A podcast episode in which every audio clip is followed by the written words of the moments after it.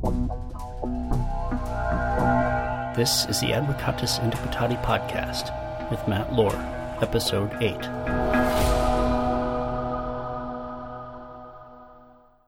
Hello, and welcome to the eighth episode of the Advocatus Intipitati podcast, released on Monday, the 21st of October, 2019. I am your host, Matt Lohr, here with a selection of privacy news stories in the first half, followed by a discussion of cross border transfers under the GDPR in the second half. In a surprising turn of events, British Prime Minister Boris Johnson has negotiated a new Brexit deal with the EU. If approved by both the British and European parliaments, the EU's General Data Protection Regulation, or GDPR, would continue to apply in the UK until the end of 2020, allowing the free flow of personal data between them. The European Commission would endeavour to make a finding that the UK provides adequate protection before the end of that transition period, and the UK would make the same effort with respect to the EU. There is no guarantee that such efforts will be completed in time, however. It is also still not certain whether this new deal will be approved by the British Parliament, nor whether the UK will leave the EU on October 31st as scheduled. Over the weekend, the British Parliament approved an amendment withholding approval of the deal until its implementing legislation was passed. Johnson then sent a letter to the EU requesting an extension in compliance with the Benn Act passed by Parliament last month, but omitted his signature.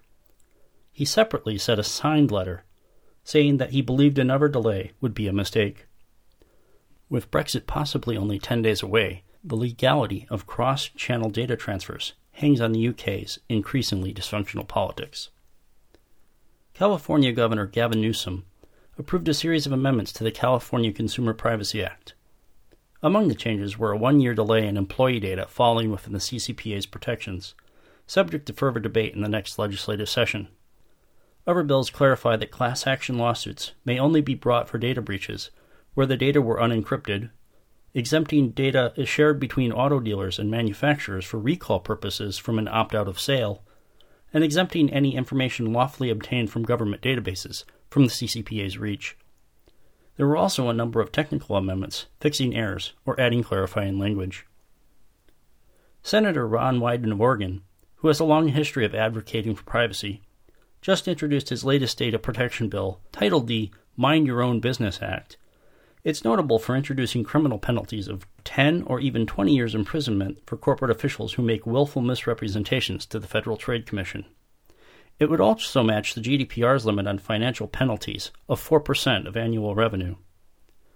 It would create a national do not track system to allow consumers to opt out of data sharing and targeted advertising.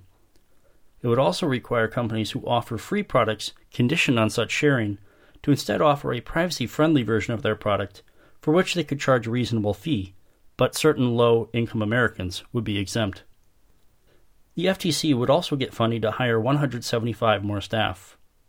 But privacy advocates shouldn't rejoice just yet, as Wyden's latest bill will likely share the same fate as his previous efforts, dead on arrival.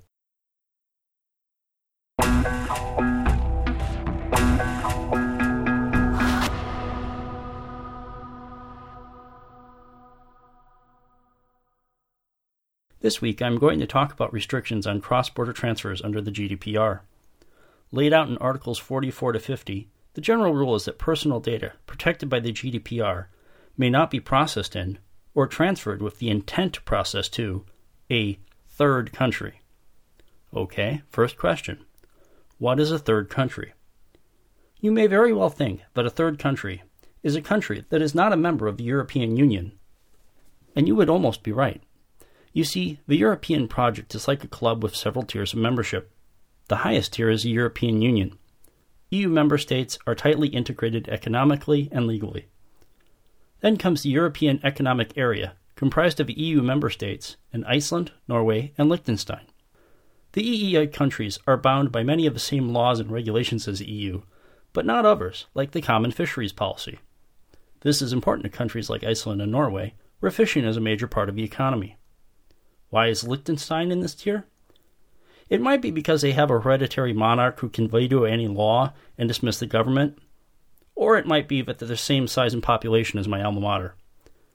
At any rate, the applicable treaties provide that any EU legislation deemed to be relevant to the EEA goes through an approval process to become law in those countries too. This happened for the GDPR, so for its purposes, we can treat those countries as being in the EU. What about Switzerland? Ever the neutral country, Switzerland is neither a member of EU nor the EEA, but rather of a lower tier called the European Free Trade Area. The GDPR does not apply in Switzerland, and so it is a third country. Never fear, however, as data can flow freely to Switzerland under an adequacy decision, which I'll discuss next. Under Article 45 of the GDPR, the European Commission, the executive arm, is empowered to make a finding that a third country, a territory, or one or more specified sectors within that third country, or the international organization in question ensures an adequate level of protection. That's another point. These restrictions also apply to international organizations. That hasn't come up in my line of work. But ostensibly, if you're going to transfer personal data to the United Nations or the Sovereign Military Order of Malta, you'll need to follow the same rules. Anyway, once the country in question has an adequacy decision, you can transfer personal data there without taking any additional steps. As of this recording, those countries are Andorra, Argentina, Canada, but only for commercial organizations, the Faroe Islands, Guernsey, Israel, the Isle of Man, Japan, Jersey, New Zealand, Switzerland, Uruguay, and the United States of America, but only for those organizations participating in the Privacy Shield framework. What's that? Privacy Shield is a self certification regime for American companies administered by the Department of Commerce. Participating organizations must adopt certain practices, make a public statement of those practices, self certify those practices to the Department of Commerce, and pay an annual fee. For more information, visit privacyshield.gov. What if you want to transfer personal data to a country without an adequacy decision? Well, that's where the fun begins. Article 46 permits such transfers only if appropriate safeguards are employed, and only if enforceable data subject rights and effective legal remedies are available. One is Standard Data Protection Clauses, otherwise called Standard Contractual Clauses, SCCs, or Model Clauses. These are a set of contractual clauses adopted by the European Commission that, when signed between two entities, allow the transfer of data outside the EU. Oftentimes, the clauses are in a separate addendum to a contract or a data processing agreement conforming to Article 28. These are by far the easiest way to meet the requirements, though they can be logistically tricky. They're not transitive, so you must make sure that the privity follows the data flows. A transfer from your customer in the EU to a subsidiary in the EU to the parent company in Australia would be covered by an agreement between the subsidiary and the parent company, but a transfer directly from the customer to Australia would not. Keeping the agreements up to date with changes in corporate structure is a challenge for many multinationals. That sounds like a lot of work. What about binding corporate rules? Defined in Article 47, they allow a multinational to lay out a consistent set of rules for handling personal data that applies to their entire group of undertakings but binding corporate rules are rarely used. Only a few dozen companies have gone this route. Why? Because of the first line of Article 47. The competent supervisory authority shall approve.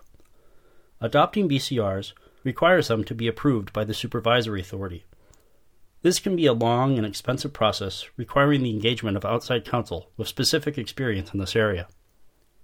Many companies are also not so keen on inviting a supervisory authority to scrutinize their practices at this point either.